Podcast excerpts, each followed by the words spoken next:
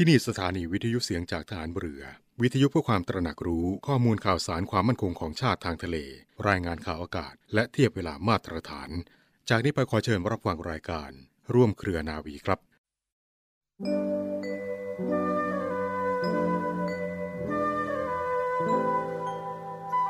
คุณสมบัติหรือจะเรียกให้ตรงว่าคุณธรรม ที่ทุกคนควรจะตั้งไว้ประจำตัวประจำใจให้มั่นเสมอประการหนึ่ง คือการรู้จักคิดพิจารณาให้จนกระจ่างชัด ไม่ว่าจะพิจารณาเรื่องราว ปัญหาสถานการณ์ หรือแม้บุคคลใด ๆ ก็ตาม ก็พยายามพิจารณาด้วยจิตใจที่มั่นคงเป็นกลาง ไม่หวั่น ไม่สะเทือนด้วยอคติ เพื่อจิตใจที่มั่นคงเป็นกลางนั้น จะได้ประคับประคองความคิดเห็น ให้พุ่งตรงเข้าสู่สาระ คือแก่นและความสำคัญของเรื่อง ทั้งจับเหตุจับผลของเรื่องนั้นๆ ซึ่งเกี่ยวเนื่องถึงกัน และเป็นกระบวนการได้ทั้งหมดทุกขั้นตอนทำให้ความรู้ความเห็นในเรื่องพิจารณากระจ่างแจ่มแจ้ง และสามารถจำแนกแจงประเด็นได้โดยถูกต้องแม่นยำว่าสิ่งใดผิด สิ่งใดถูก สิ่งใดดี สิ่งใดชั่ว สิ่งใดควรทำไม่ควรทำอย่างไรเพียงใด การทำความรู้ความคิดให้แจ้งนี้คือปัญญา ซึ่งมีอุปการะกับการปฏิบัติตน ปฏิบัติงานเป็นอันมาก เพราะเป็นปัจจัยในการสร้างสรรค์ความดี ความเจริญทุกอย่างได้อย่างวิเศษที่สุด พระบรมราโชวาทของพระบาทสมเด็จพระบรมชนากาธิเบศรมหาภูมิพล อดุญเดชมหาราช บรมนาถบพิตร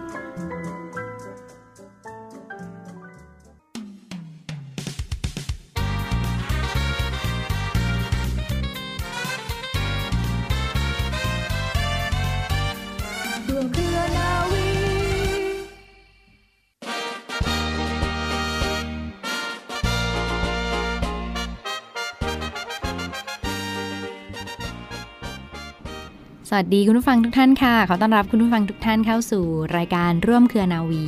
กับเรื่องราวสาระความรู้และข่าวสารที่นำมาฝากคุณผู้ฟังกันเป็นประจำทุกวันค่ะสำหรับเรื่องเล่าชาวเรือในวันนี้ค่ะคุณผู้ฟัง มีเรื่องราวที่น่าสนใจของวันพยาบาลสากล ตรงกับวันที่ 12 พฤษภาคมของทุกปีมาฝากคุณผู้ฟังกันค่ะ วันพยาบาลสากลเป็นวันที่สภาพยาบาลระหว่างประเทศ International of Nurse หรือ ICN นะคะ ได้กำหนดขึ้นในวันที่ 12 พฤษภาคมของทุกปี มีการเริ่มกำหนดวันพยาบาลสากลขึ้นครั้งแรกในปีพุทธศักราช 2514 ค่ะ หรือช่วงราวประมาณคิดศักราช1971 โดยการเชิญชวนขององค์กรสมาชิกจัดกิจกรรมสาธารณประโยชน์ เพื่อเฉลิมฉลองวันเกิดของ Miss Florence Nightingale ผู้ก่อกำเนิดวิชาชีพการพยาบาล และเป็นปฐมบุรพาจารย์วิชาการพยาบาลของโลกด้วย ในโอกาสเดียวกันนี้ค่ะสภาพยาบาลระหว่างประเทศเขาก็ได้ ให้ข้อมูลแก่องค์กรสมาชิกเกี่ยวกับปัญหาสุขภาพที่มีผลกระทบต่อมวลมนุษย์ และกำหนดแนวทางเพื่อให้พยาบาลทั่วโลกนั้น รณรงค์แก้ไขปัญหาสุขภาพดังกล่าวในแต่ละปีค่ะสมาคมพยาบาลแห่งประเทศไทยนะคะ เข้าเป็นองค์กรสมาชิกของสภาพยาบาลระหว่างประเทศเมื่อปีพุทธศักราช 2504 และเริ่มจัดกิจกรรมวันพยาบาลสากล เมื่อพุทธศักราช 2529 โดยมีรองศาสตราจารย์ ดร วิเชียนทวีลาบนายกสมาคมพยาบาลแห่งประเทศไทยในขณะนั้นนะคะ ได้ร่วมกับกระทรวงสาธารณสุข และองค์การยูนิเซฟค่ะ จัดกิจกรรมวันพยาบาลสากล และในปีต่อๆมาก็มีการจัดกิจกรรมเนื่องในวันพยาบาลสากลมาโดยตลอดนะคะ โดยมีจุดประสงค์ที่สำคัญเพื่อสดุดี Miss Florence Nightingale บุรพาจารย์แห่งการพยาบาล และรำลึกถึงพระคุณของท่าน มีการประกาศเกียรติคุณเพื่อให้ประชาชนได้ทราบ อีกทั้งยังเป็นการเผยแพร่บทบาทของพยาบาล ต่อสุขภาพของประชาชนให้ทราบเป็นประจำทุกปีด้วยโดย Miss Florence Nightingale นะคะ คุณผู้ฟัง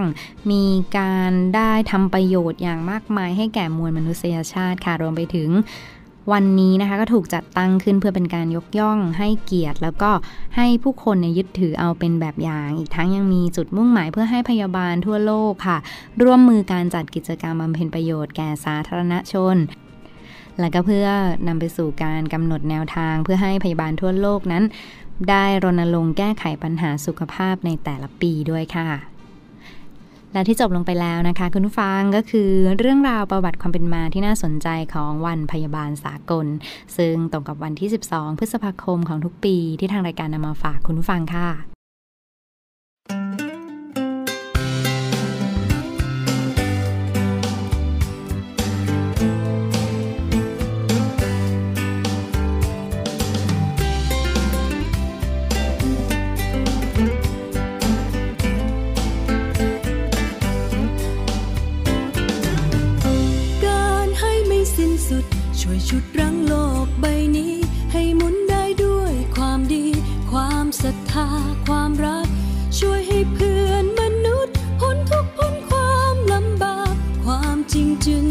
จักโลกช่างงดงามด้วยกา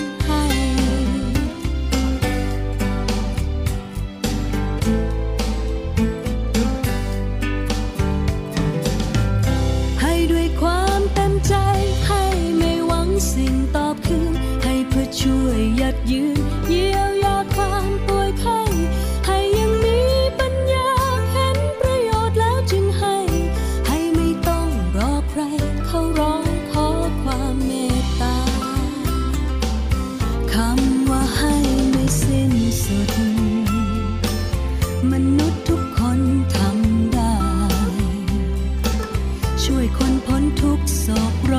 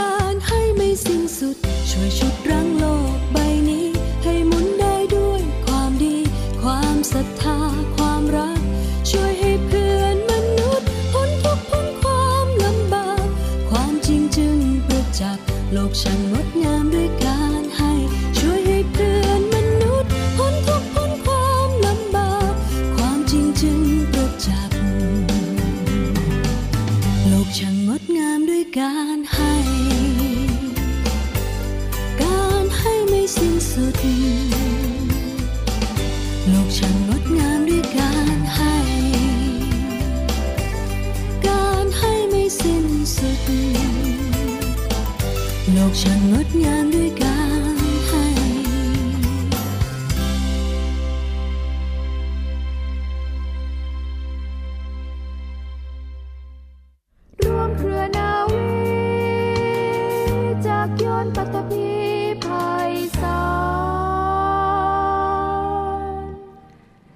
ต้อนรับเข้าสู่ช่วงพิเศษของทางรายการในวันนี้คุณฟังคะ มีเรื่องราวสุขภาพมาฝากกันอย่างต่อเนื่อง เรื่องราวของโรค ระบบทางเดินปัสสาวะผิดปกติ โรคช้ำรั่ว ซึ่งถือได้ว่าตอนที่ผ่านมาเราก็ได้พูดคุยกับคุณหมอ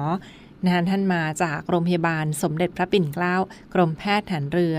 แล้วก็หวังว่าเรื่องราวเหล่านี้จะเป็นประโยชน์กับคุณฟังกัน วันนี้ทางรายการยังคงอยู่กับคุณหมอ นาวเอกนายแพทย์ สนธิเดชศิวิไลกุล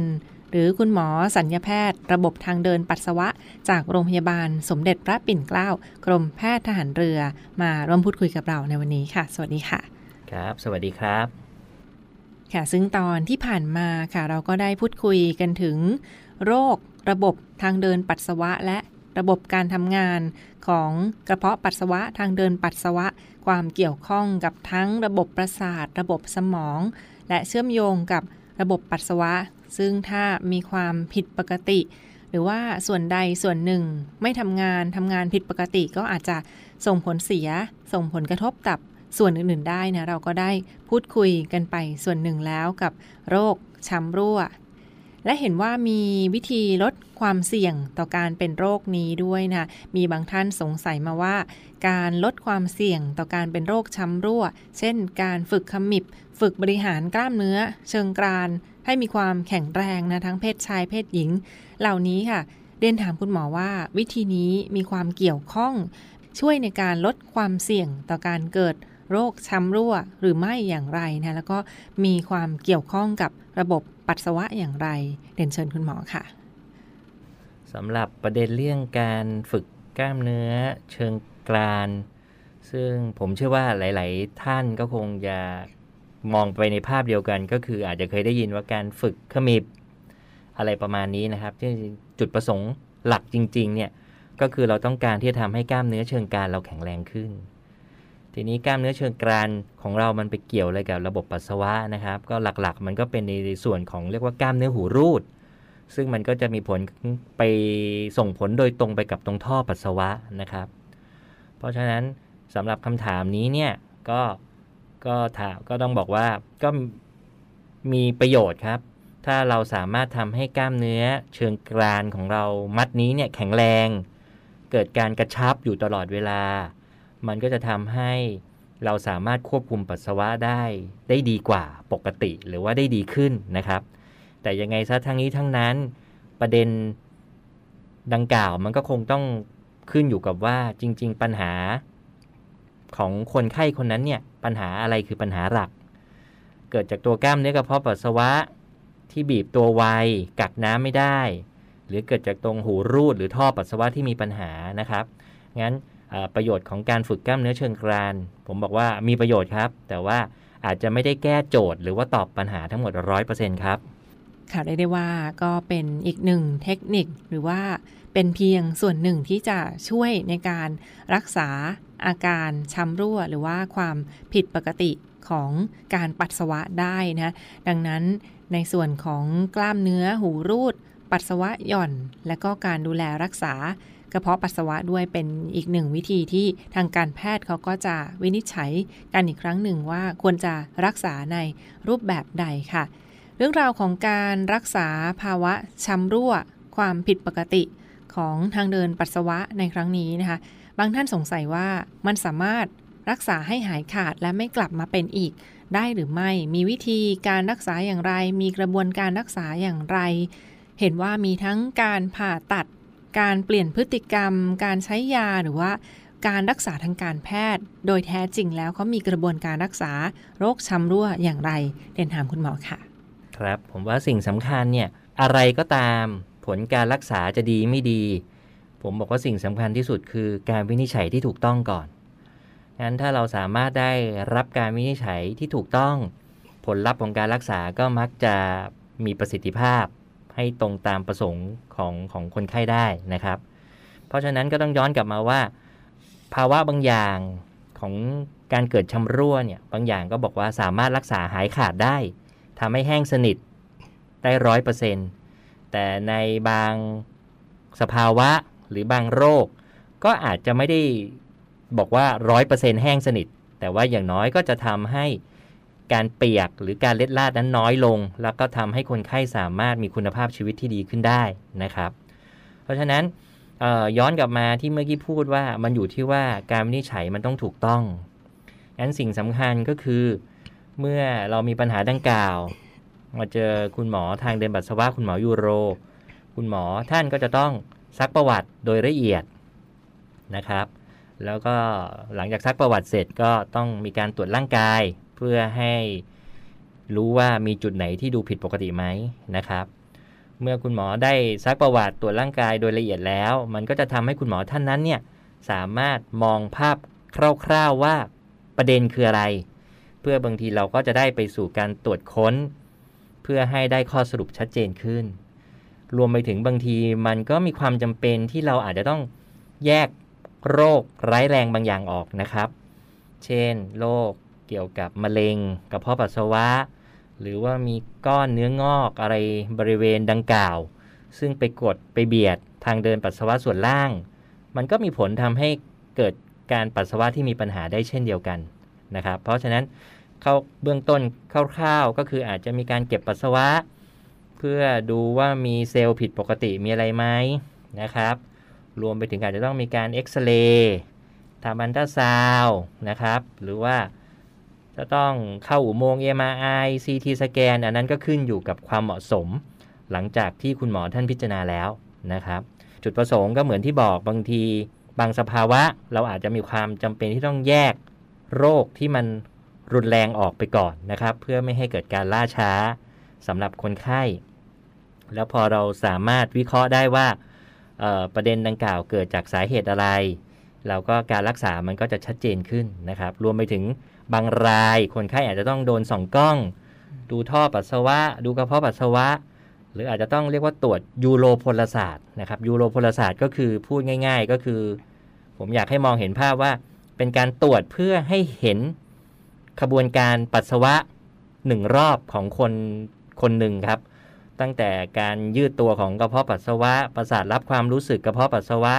ไปจนถึงการบีบตัวของกล้ามเนื้อกระเพาะปัสสาวะครับผม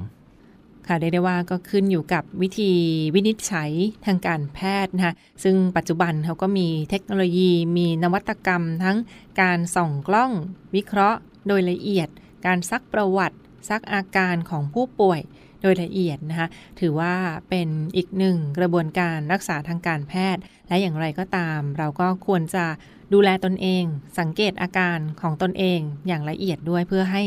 ง่ายต่อการวินิจฉัยและการรักษาจากคุณหมอนะคะ นอกจากนี้ค่ะขออนุญาตเรียนถามคุณหมอเพิ่มเติมว่า อาการต่างๆเหล่านี้ อาการช้ำรั่ว ปัสสาวะผิดปกติ ส่งผลหรือว่ามีความเกี่ยวเนื่องกับโรคร้ายแรงต่างๆ ตามมาหรือไม่อย่างไรนะ เช่น โรคมะเร็งชนิดต่างๆ โรคเบาหวาน ดังเช่นถ้ามีโรคประจำตัวอยู่แล้ว ความเสี่ยงต่อการเป็นโรคนี้ช้ำรั่วหรือว่า เป็นช้ำรั่วแล้วจะมีความเสี่ยงต่อการเป็นโรคอื่นตามมาหรือไม่อย่างไรขออนุญาตเรียนเชิญค่ะ ตัวโรคช้ำรั่วเองอาจจะไม่ได้ทำให้เกิดโรคร้ายแรงตามมาในอนาคตนะครับ แต่ในมุมกับกันเหมือนที่เมื่อกี้ผมได้เรียนไปก่อนหน้านี้ โรคบางอย่างอาจจะทำให้เกิดอาการช้ำรั่วได้นะครับ เช่นอาจจะมีมะเร็งในกระเพาะปัสสาวะในท่อปัสสาวะ ก็ทำให้การควบคุมมันเสียไป ก็เกิดการปัสสาวะเลียดลาดได้ หรืออาจจะมีมะเร็งอะไรบางอย่างในอุ้งเชิงกราน ซึ่งไปกดกระเพาะปัสสาวะทำให้ยืดไม่ออก หรืออะไรพวกนี้ครับก็เป็นสาเหตุ เราก็เรียกว่าไอตัวโรคร้ายแรงบางอย่าง มันอาจจะทำให้เกิดชำรั่วได้ แต่ในมุมกลับกันบอกว่าล้วไอตัวชำรั่วเอง ถ้าไม่รักษาอนาคตจะแปลเปลี่ยนเป็นมะเร็งเป็นอะไรไหม ก็ต้องอยากให้มองในมุมที่กลับกันนะครับ อาจจะไม่ได้สัมพันธ์โดยตรงครับผมค่ะและทั้งหมดก็คือเรื่องราวของโรคช้ำรั่ว หรือโรค ปัสสาวะผิดปกตินะซึ่งคุณหมอก็ได้กรุณาให้เกียรติมาร่วมพูดคุยกับเราไปแล้ว และยังไม่จบเพียงเท่านี้คุณฟังคะเราจะมาพูดคุยกันต่อในตอนต่อไปกับเรื่องราวด้านสุขภาพในวันนี้ ต้องขอขอบพระคุณเป็นอย่างสูงค่ะ คุณหมอนาวเอกนายแพทย์สนธิเดชศิวิไลกุล คุณหมอสัญญาแพทย์ ระบบทางเดินปัสสาวะ จากโรงพยาบาลสมเด็จพระปิ่นเกล้า กรมแพทย์ทหารเรือ กรุณาให้เกียรติมาร่วมพูดคุยกันในวันนี้ขอขอบคุณและ สวัสดีครับ บริษัทอู่กรุงเทพจำกัด รัฐวิสาหกิจในความควบคุมของกองทัพเรือ สังกัดกระทรวงกลาโหม มีความประสงค์ที่จะให้เช่าที่ดิน ริมแม่น้ำเจ้าพระยา ย่านใจกลางเมือง แขวงยานาวา เขตสาทรใกล้รถไฟฟ้า BTS สะพานตากสิน ขนาดพื้นที่ 20 ไร่ 1 งาน 82 ตารางวา เป็นระยะเวลา 30 ปี ด้วยวิธีการประมูล โดยเอกชนผู้ชนะการประมูลสามารถนำที่ดินที่เช่าไปพัฒนาเชิงพาณิชย์ภายใต้หลักเกณฑ์และเงื่อนไขที่กำหนด ทั้งนี้ผู้สนใจสามารถดูรายละเอียดเพิ่มเติมได้ที่เว็บไซต์ www.bangkokdoc.co.th หรือติดต่อที่เบอร์ 0 2307 8576 ต่อ 105 และซื้อเอกสารข้อมูลการประกวดราคาได้ตั้งแต่วันที่ 4 เมษายน 2565 จนถึงวันที่ 18 พฤษภาคม 2565 ในวันและเวลาราชการ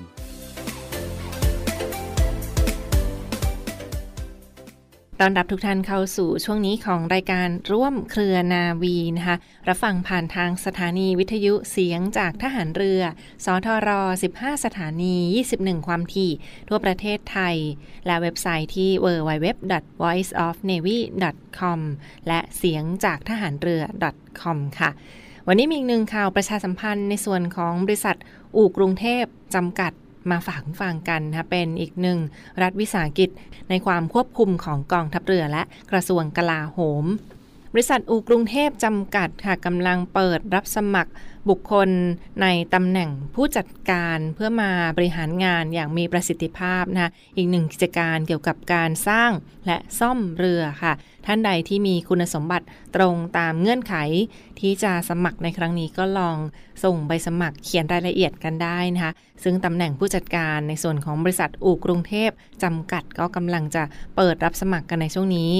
ทางเว็บไซต์ของบริษัทอู่กรุงเทพนะคะและในส่วนของ Facebook Fanpage อู่กรุงเทพจำกัดนั่นเองค่ะ เปิดรับสมัครตั้งแต่บัดนี้ถึงวันที่ 30 พฤษภาคม 2565 นี้ ตลอดทั้งเดือนพฤษภาคมนี้ค่ะ สนใจเข้าไปดูรายละเอียดกันได้ทั้งเว็บไซต์ และช่องทางเครือข่ายของ Facebook Fanpage บริษัทอู่กรุงเทพจำกัดนั่นเอง หรือว่าโทรเข้าไปสอบถามรายละเอียดเพิ่มเติมได้เช่นเดียวกันนะที่หมายเลขโทรศัพท์ค่ะ 02 307 8576 ต่อ 108 นะคะ 02-307-8576 ต่อ 108 ค่ะ ในช่วงตลอดเดือนพฤษภาคมนี้ก็กำลังเปิดรับสมัครบุคคลพลเรือนเพื่อคัดเลือกเข้ามาดำรงตำแหน่งผู้จัดการบริษัทอู่กรุงเทพกันในครั้งนี้ บริษัทอู่กรุงเทพจำกัดกันฟังคะเดิมนั้นชื่อว่าบริษัทบางกอกด็อกจำกัด ซึ่งจัดตั้งขึ้นตั้งแต่ปี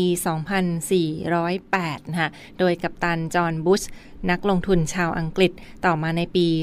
2484 ก็ได้เกิดสงครามโลกครั้งที่ 2ทำให้พื้นที่บริเวณอู่ และพื้นที่ใกล้เคียง ถูกความเสียหายจากระเบิด รวมทั้งกองทหารญี่ปุ่นก็ได้เข้าควบคุม จนกระทั่งสงครามยุติลง ทางกองทัพเรือไทยเห็นว่าน่าจะใช้ประโยชน์จากอู่แห่งนี้ได้นะจึงได้มีการเข้าซื้อหุ้นจากชาวอังกฤษ รวมทั้งร่วมดำเนินกิจการตั้งแต่บัดนั้นเป็นต้นมาค่ะ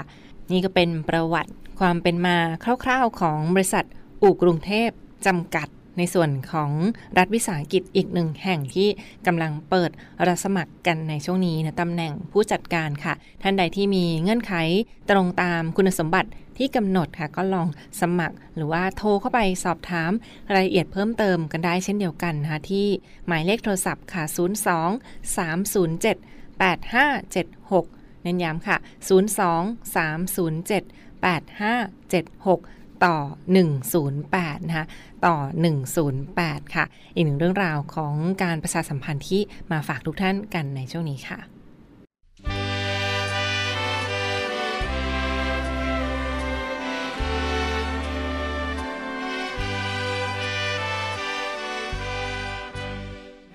กองทัพเรือกำหนดจัดกิจกรรมเทิดพระเกียรติ และพิธีวางพวงมาลา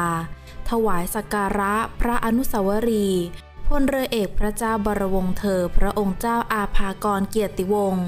กรมหลวงชุมพร เขตอุดมศักดิ์ เนื่องในวันอาภากรประจำปี 2565 ในวันพฤหัสบดีที่ 19 พฤษภาคม ณ พระอนุสาวรีย์กรมหลวงชุมพร เขตอุดมศักดิ์ กองบัญชาการกองทัพเรือพื้นที่วังนันทอุทยาน ถนนอิสรภาพ เขตบางกอกน้อยกรุงเทพมหานคร และพื้นที่ต่างๆ ของกองทัพเรือตามความเหมาะสม เพื่อน้อมรำลึกในพระมหากรุณาธิคุณของพระองค์ท่านที่ทรงมีต่อกองทัพเรือไทย และประเทศชาติด้วยพระจริยวัตรที่เปี่ยมด้วยพระเมตตา และยังทรงพระปรีชาสามารถด้านการแพทย์แผนไทย เป็นที่รู้จักกันทั่วไปว่าหมอพรและเสด็จเตี่ย 19 พฤษภาคม พุทธศักราช 2565 ครบรอบ 99 ปีวันอาภากร องค์บิดาของทหารเรือไทย